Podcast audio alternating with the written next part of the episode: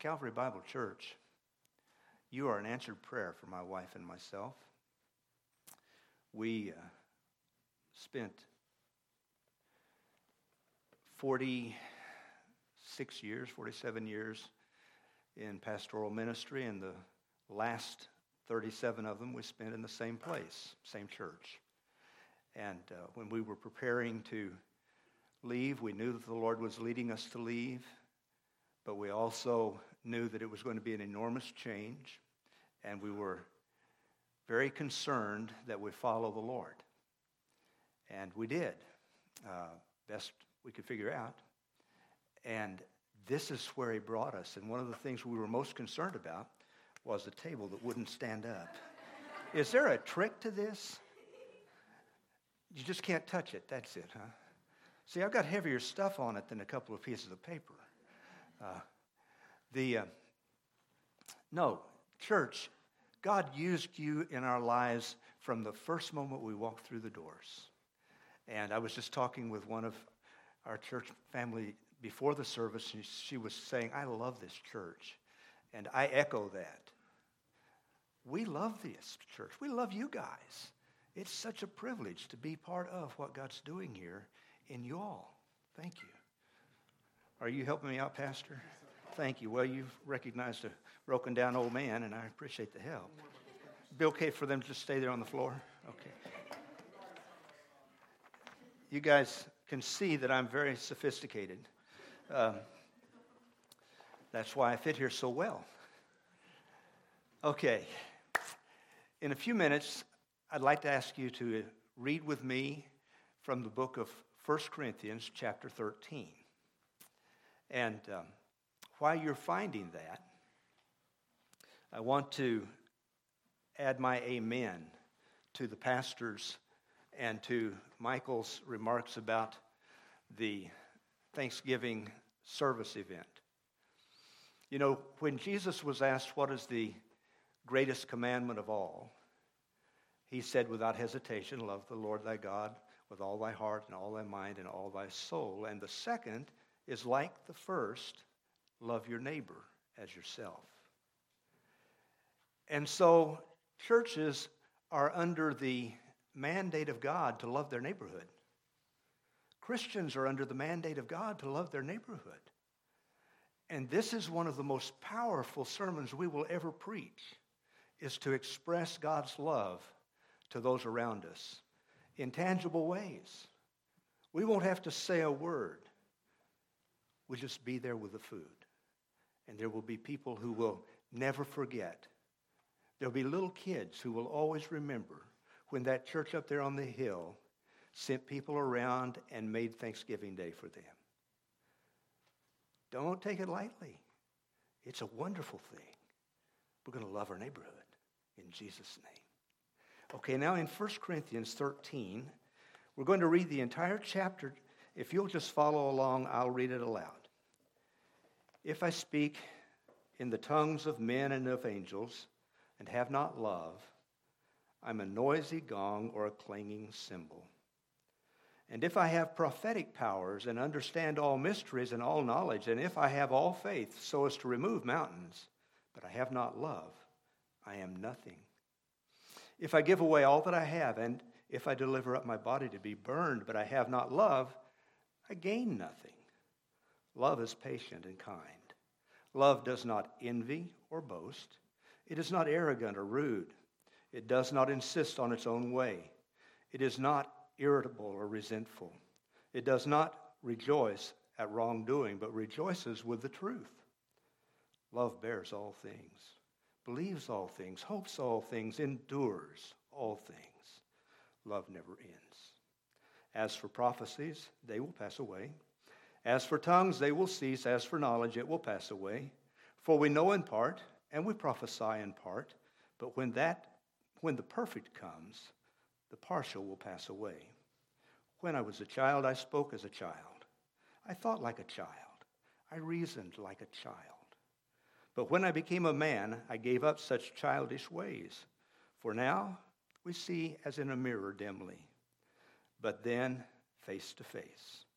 Now I know in part, but then I shall know fully, even as I have been fully known. So now faith, hope, and love abide. These three. But the greatest of these is love. Magnificent words, huh? Just heartwarming, inspiring, right? Now let's get real for just a moment. How'd that make you feel? Really and truly, how did it make you feel? On one part, maybe a little inspired. How many would say, Yeah, I'm inspired by that kind of talk? Yeah. And how many would say, Guilty? Yeah. Um, and maybe even worse, condemned. I've got to begin by just pointing out to you that the Bible is given to us to reveal our need for God, our need for a Savior, and to reveal the Savior that we need. The Old Testament's devoted to working like a light that shines on the hearts of all the readers and says, Look, this is what you're like in God's sight. You can't measure up, you can't do it. You're hopeless. You need a Savior, you need a sacrifice, you need someone to intervene for you. Anybody who reads the Old Testament and thinks, I can do that, I'll live up to that, you're going to fall in the same trap that the original hearers of it fell into. You're going to become snared in legalism and then discouragement and ultimately despair, and you'll move off into all kinds of false worship. Because it wasn't ever designed to tell people how they could get right with God. It was designed to show people how wrong they were with God and how utterly, desperately, we need God to make us right. The New Testament, just as the Old Testament reveals our need for, for a Savior, the New Testament reveals the Savior we need. It's not written so that we will be able to follow it any better than we could the Old Testament, folks. You can't do it on your own. You can't do it, period. That's why we needed a Savior like Jesus. He did it all.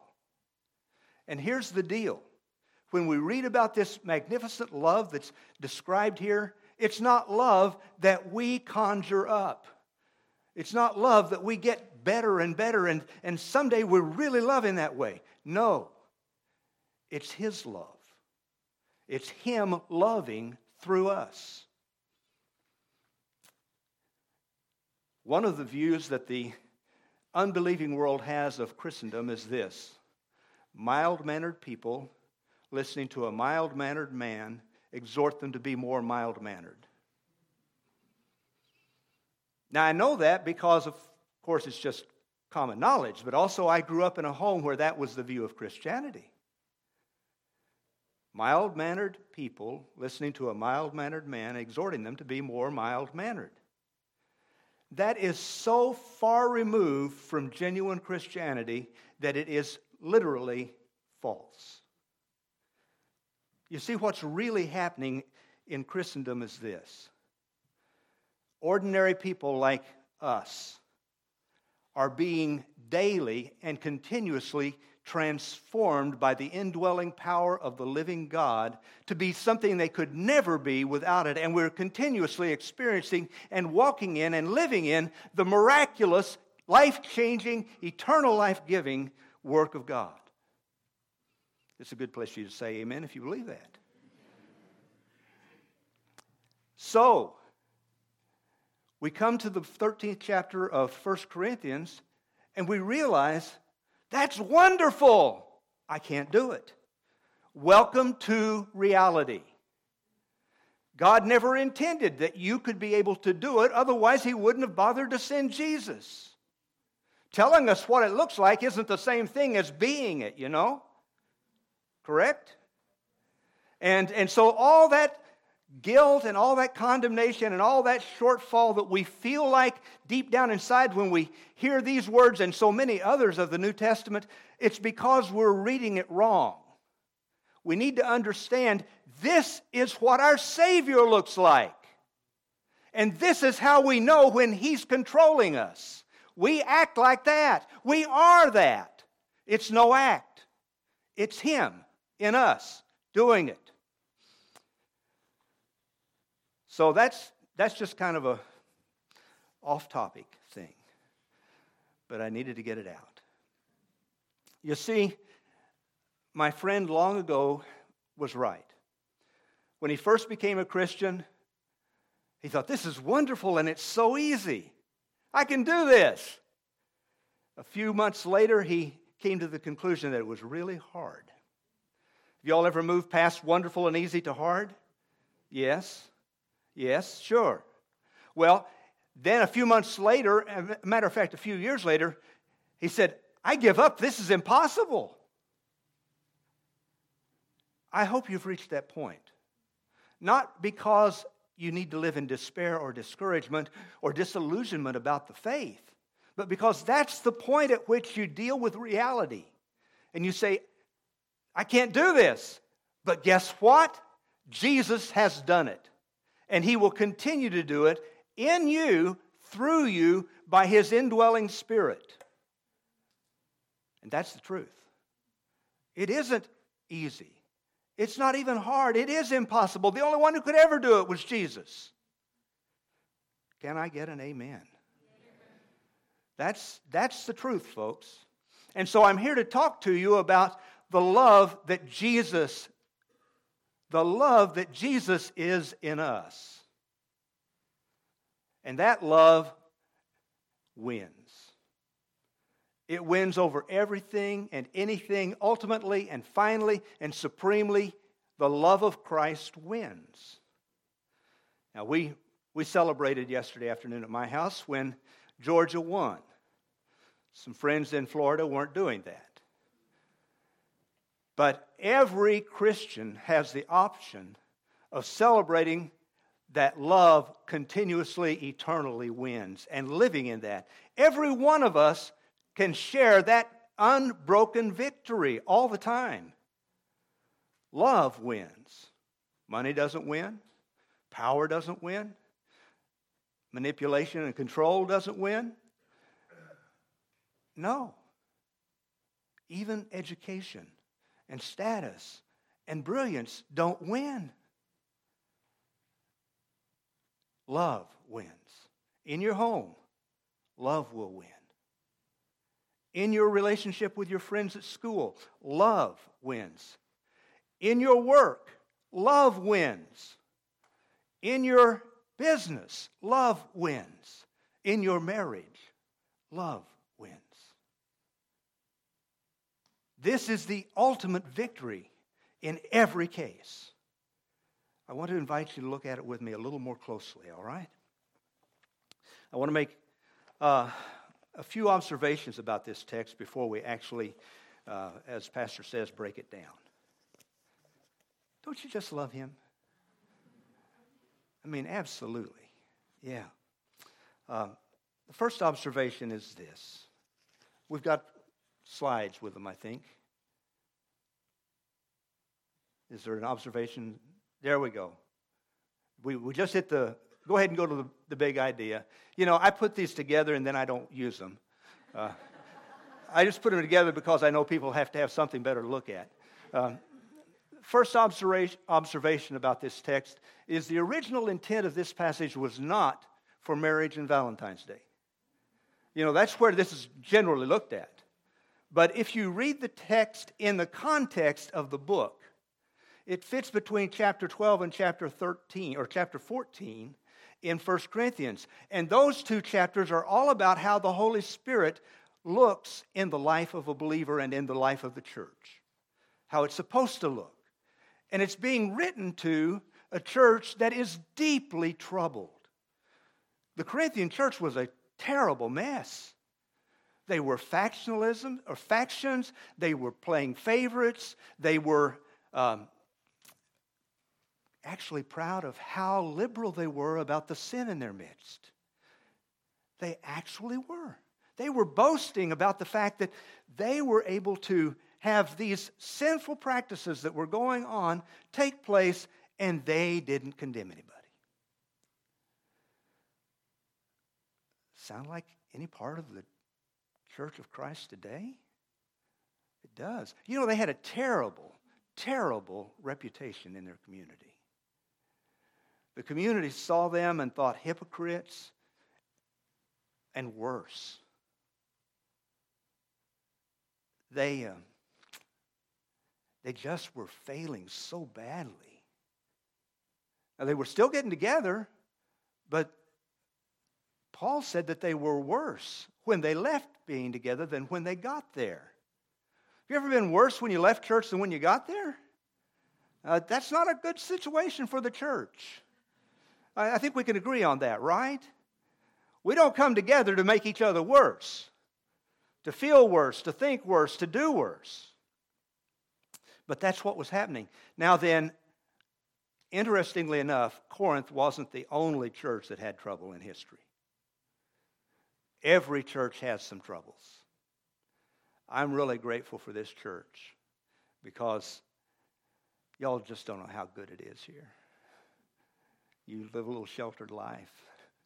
But the Lord is just so beautifully honored and glorified here, and it's a great experience. But how many of you have been in a church that wasn't like that? Come on, put your hands up. We're not going to be condemning anybody, we're just confessing here. Okay? Okay, and the First Baptist Church of Corinth had a terrible problem. Their deacon meetings were awful. Anybody ever been in an awful deacon meeting? Keep your hands down. Their business meetings were atrocious. There are actually business meetings that take place in churches where they have to have armed policemen to maintain control. And I'm not lying. That's the truth.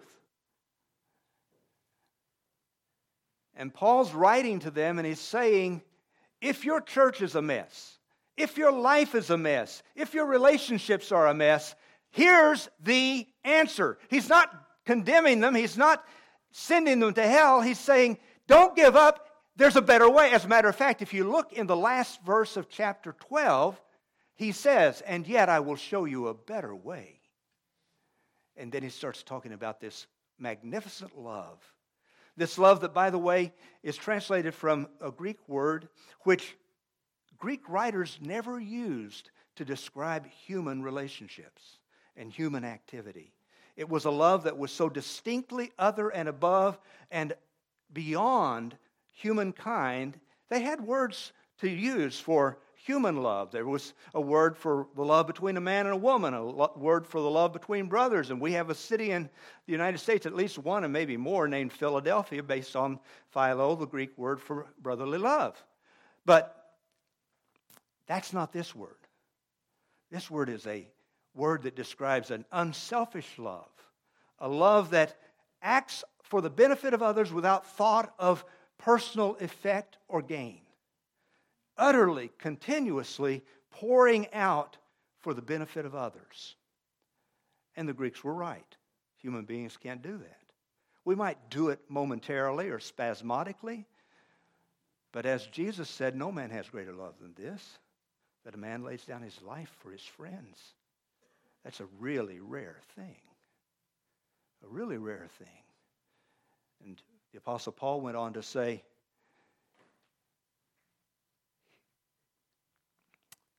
the love, God demonstrates his love for us in that while we were yet sinners, not his friends, his enemies, sinners. That's what, what that word means, among other things, is that sinners are at enmity with God. That while we were yet sinners, Christ died for us, the ungodly. And later he said, He who knew no sin became sin for us that we might become the righteousness of God in him. It's that kind of love. It's that kind of love that's being described and talked about here. Back in the 60s and 70s, when I first became a follower of Christ, there was a movement across the uh, nation that came to be known as the Jesus movement. Some of you old gray heads and gray beards might remember something about that. But we were really caught up with a word called agape. That, that's this word. That's this word. the reason we were so caught up with it, of course, is because it's such a beautiful thing. And also, that was the free love era. And this was the Christian the God, the Savior's answer to the free love movement. was agape, which was all about God's love, not ours. There were a bunch of us that had gotten absolutely full of the emptiness of the 60s without God, and we turned to Christ. So, that's the first observation. The second one is now, I, I want to encourage you not to despair. I do have um, points like the pastor does, you know, those things that all sound alike and mean different things. Yeah. There's a word for that, you know. Does anybody know what that word is?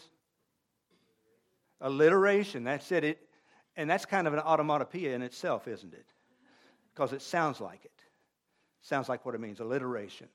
Not until the New Testament do we find this Greek word used in literature to respect people, with respect to people. So, hi, I got the second point. The third observation is this this passage is not an exhortation to do better. It's a description of what we can experience and share when we're surrendered to and depending upon the Lord Jesus. And I want to make just this final observation, and then we'll go to the text. This love is the love that Jesus spoke of when he looked at his disciples and he said, By this shall all men know that you're my disciples, that you have love for one another. That's in John chapter 13, verse 33 34.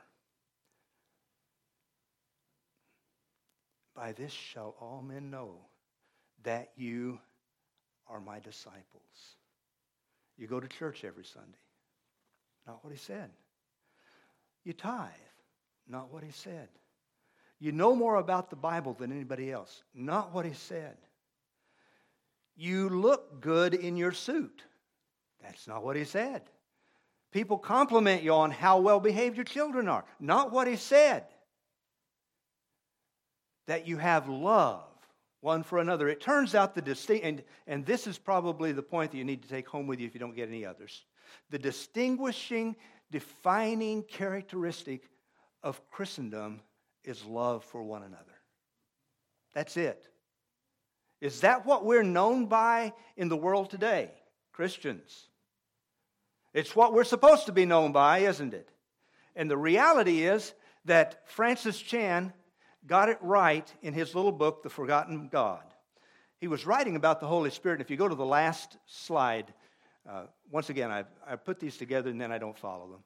Uh, and it just drives the sound booth crazy. And I, you know, the sound booth always makes me look a lot better than I am. Uh, but if you could move to the last slide, that would be terrific, brother. I'm going to have to move down here. I've got it on my notes, but I'd have to hunt through them too. The world is not moved by love or actions that are human creation. Okay, human creation. Got it? Distinction here.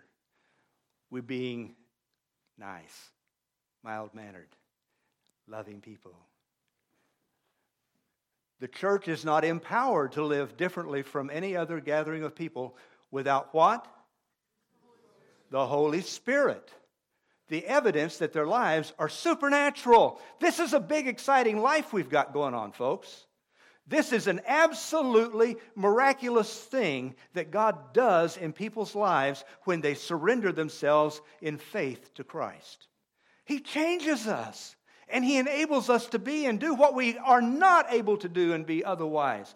And you ought to be able, as a believer, to look back across your life and see that having happened and see it continuing to happen. It's not easy, it's not fun, but it is exciting. It is exciting. The church cannot help but be different, and the world cannot help but notice. So I want to encourage you this morning. If you've not already realized that Christianity is not about being good, but about being yielded to the one who is good so that he lives through you. This is the time to realize that and lay hold of that and claim it and participate in it. And we'll get to more of that in just a few moments. But now I do want to call your attention to three quick bullet like points about this text. The first is this. Ha ha. I didn't fool him. I tried. We see in verses 1 through 4, or actually 1 through 3, the empty futility of religious activity without love. He says, If I speak in the tongues of men and of angels, both the glossolalia of the New Testament believer and also that much higher, more exalted language that none of us know, the tongues of angels, and I have not love. I'm a noisy gong or a clanging cymbal. Have you ever heard a clanging cymbal? You're in for a treat. Oh, that doesn't work very well. And this, unfortunately, doesn't have the little deals on it to be able to slam them together very well. Darn. I thought, sure, I could give you an object lesson. But listen, the most magnificent words in the world, the greatest teaching you can do, the most helpful instruction you can offer, if it's not with love, if it's not motivated by the love of Christ, if it's not filled with the love of Christ, it's like a clanging cymbal or a noisy gong according to the Bible.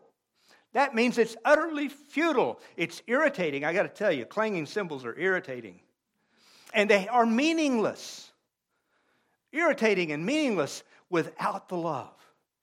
The old adage is they won't care how much you know until they know how much you care. Yes. He goes on and he says, not only my speech, and, and this is really important for the church of Corinth because they were all hung up on tongues. They had exalted tongues to the, the premier place and the highest rank, and also prophecy.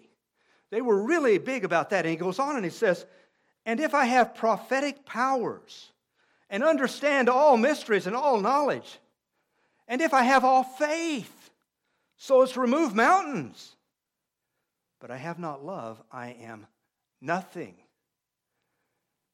He's just crushing their idols by pointing this out to them. We may speak in tongues. We may have great understanding and great knowledge, and we may have tremendous faith and, and be able to do miracles. But if it is sans love, it's empty and futile, meaningless and essentially just irritating because it leads to misunderstanding, to self exaltation, to getting our eyes on people, and so forth and so on. Even if I give away all I have and deliver up my body to be burned, but I have not love, I gain nothing. Years ago, there was a, a very wealthy man who had lived his entire life as a secular humanist. But as he was approaching the end of his life, he gave somewhere upwards of $3 billion to Christian causes. Somebody asked him if he was trying to buy his way into heaven. He said, Well, it can't hurt. And sometimes that's the way we look at giving. God doesn't look at it that way. Bulletin God doesn't need $3 billion. God doesn't need to win the lottery. If money was the issue, God would have already fixed it. He has it all. All the wealth is His. No. Without love, such giving is empty and void. Doesn't gain anything for us. And he goes on then in chapter 13, verse 4, and he offers this. Next slide, please he describes the exquisite beauty of love. Love is patient and kind. Now, there are 15 characteristics of love described here, and I want to relieve you that I'm not going to spend the next hour and a half making comment on each one. But the word patient is an interesting word. It's used only, the word that's translated patience is used only with respect to people, not material objects. And every mechanic in the world is glad to know that. Patience with people.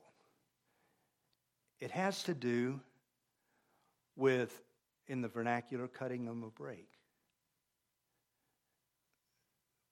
We all are dealing with stuff that other people don't know about. You won't ever meet anybody who doesn't need encouragement. Every time you look into somebody's eyes, you're looking into the eyes of somebody who needs to be encouraged. Always. You won't ever look into the eyes of somebody who's not dealing with some private stuff that you don't know, that may show up in the outward way they live their lives. And you may find yourself irritated by it. That's why patience is so critical, that we do that of giving people a break putting up with them, not putting them down. Now, I know that you know that I never would do that. I've never been impatient, harsh, unkind, critical, negative, envious, or boastful. But I do lie a lot.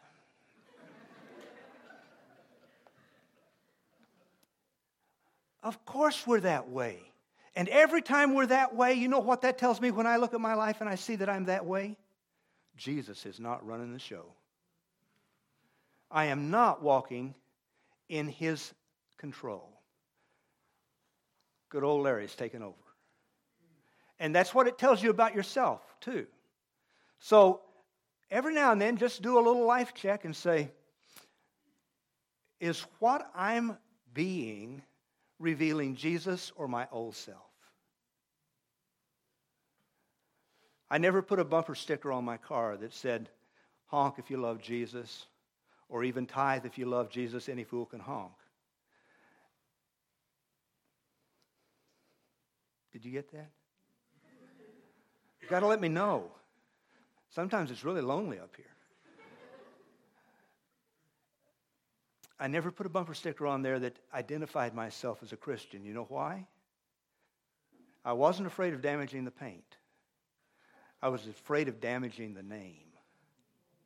Because I know that there are times when my behavior doesn't match my profession. Anybody else feel that way? Yeah. Yeah, that's, that's the truth. Now, the wonderful the wonderful truth is it really does match my profession because my profession is I'm a sinner. My profession is that I am lost and undone except for Jesus. And that He, if there's good in me, and, and sometimes there is, it's Him, not me. But I'm not consistent enough to advertise it on the back of my car.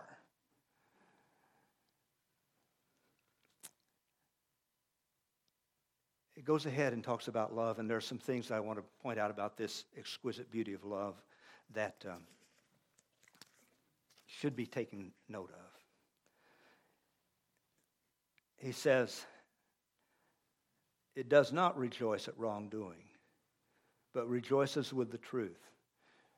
Now, to the Corinthian church, as they read that, they had to be thinking about this incestuous relationship that they were condoning and applauding themselves for being so liberal in accepting taking place in their own midst and says, real love doesn't rejoice at that, it rejoices at the truth.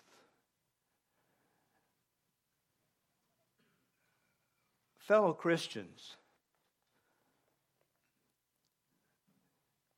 this is where I stop being amusing and probably be offensive. I don't mean to be, but I know that it's possible. There are great and grievous sins in our society today. Sins that I'm not defining, the Bible defines.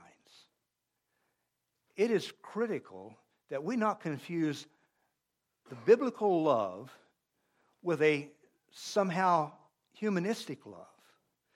The humanistic love says, well, that's okay. You know, we can't judge people. The biblical love says, this is the truth. It's not a glory to God for us to embrace the ungodliness.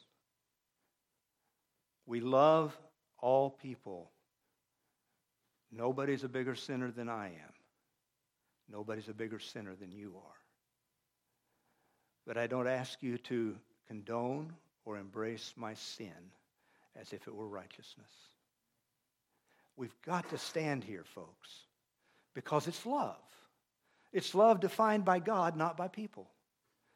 And it's love that says, Get thee behind me, Satan, when he looks at Peter. It's love that looks into the face of Peter and says, You're going to deny me before the rooster crows three times.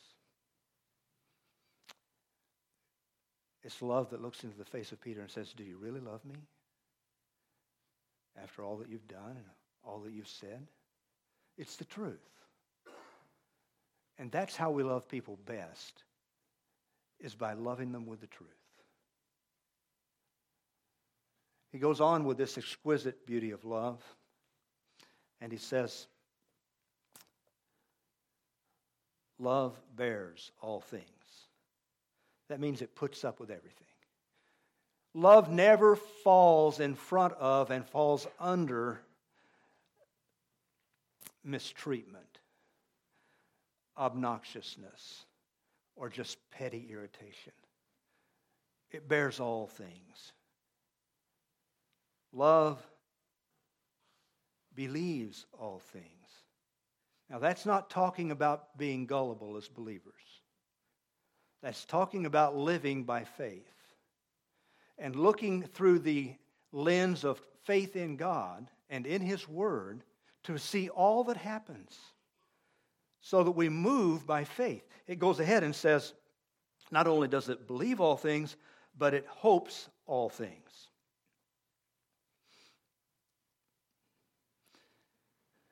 Here's the way it works when we believe God's word, then we have an unshakable and certain hope that it's going to happen that way, that God's faithful to his word. He keeps his promises. He always, he never, ever doesn't keep his promises. He always keeps them. So we believe God when he says that we know that all things work together for good according to God's purposes to those who are the called. That doesn't mean everything's going to work out great for me. It means that God's going to work everything together for His glory in my life. And so I can live with the bad things and the difficult things and the hard things and the dark places knowing that. I can also do it because of the song that um, we sang earlier when we talked about when we're in the dark. He's with us. He doesn't leave us. He said, I will never leave you nor forsake you. That means He's with you all the time in the most difficult times, in the most heartbreaking times, in the times you don't understand and it doesn't make any sense and you're mad and, and heartbroken and can't really carry on, He's still there. And you can live in that hope and that confidence. And so, we live in hope regardless of what happens. Because we know what? Love wins. God never fails. Love always wins. Always wins. We don't ever come to the battlefield and say, Oh, I hope God wins today. We come to the battlefield with the assurance that God has won. His victory is secure. We, oh, that's beautiful. Bye, Ryan. Oh, man. This is the first time I've been here that he's been here, and I want to get to know him better. Yeah, love wins. It wins, never fails. He goes on and says, Love never ends. In the King James Version, it says it never fails. And that's really the heart and soul of the idea of winning. It's never defeated, it never wears out, it never gets tired, it's never broken. Love always wins. Love always wins. I want to encourage you. Bring yourself filled with His love to the next step of your life wherever it is and whatever it is continuously. Bring yourself filled with His love to the next thing. It always wins, it always is victorious. It never fails, it never wears out, it never breaks down. And that's why the final point is the endless existence of love. It never goes away. Tongues, prophecies, knowledge, all that stuff that the Corinthians were making such a big deal about, it's not eternal. It has a divine place, but it's not eternal. Love is. Love lasts and lasts and lasts and lasts. Faith, hope, love, the greatest of these is love. He speaks to the church at Corinth about our present condition. He says, We're seeing the Lord. We're seeing His truth. We're seeing His will. We're seeing His power. But we're seeing it as if we were looking into a mirror and it's cloudy. It's not clear. It's not pristine.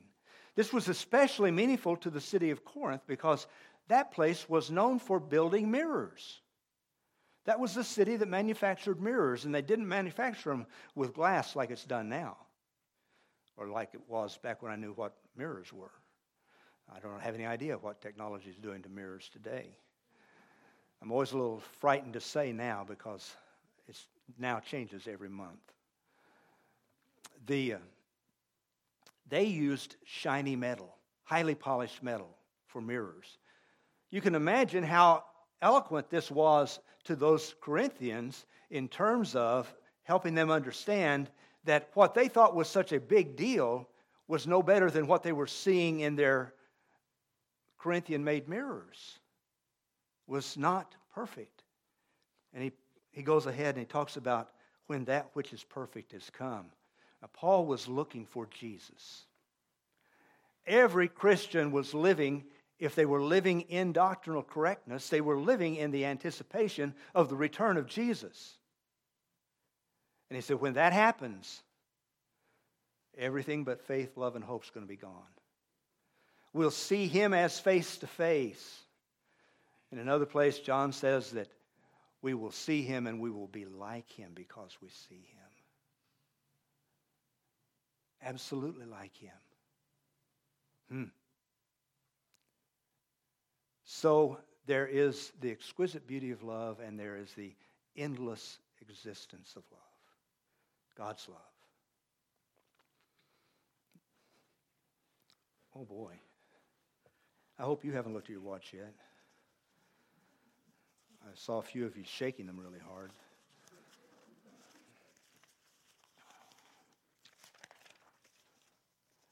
I do want to tie all this up as quickly as possible. Don't blame me, I'm used to working with a big desk. Pretty old school. Here's the deal.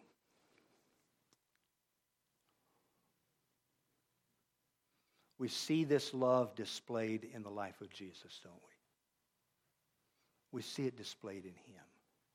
From his emptying himself of the divine and coming to earth as an infant born in a stable and laid in a feed trough, to his life of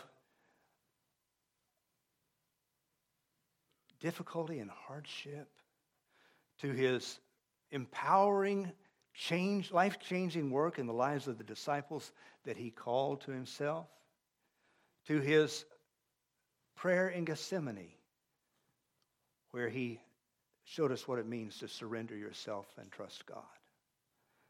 In the face of a crucifixion, in the face of the agonies of the judgment of sin, in the face of the enormity of the impossibility of the one who was righteous and without sin becoming sin. He became sin for you and me in the face of his death on the cross. We see this sacrificial, non self serving kind of love. In his resurrection from the grave, and, and instead of judging and condemning all who had a part in his death, offering life everlasting and forgiveness. the love of God shines like a beacon through the cosmos from the cross of Christ, constantly beaming this truth. You are loved. You're loved like this. Mom, you're loved this kind of love. Dad, you're loved this kind of love. Kids, you're loved with this kind of love. The God of the universe who knows you and intimately understands everything you're dealing with loves you this way. And whatever else is going on, you have that as rock solid truth. Unbeliever, you're loved this way.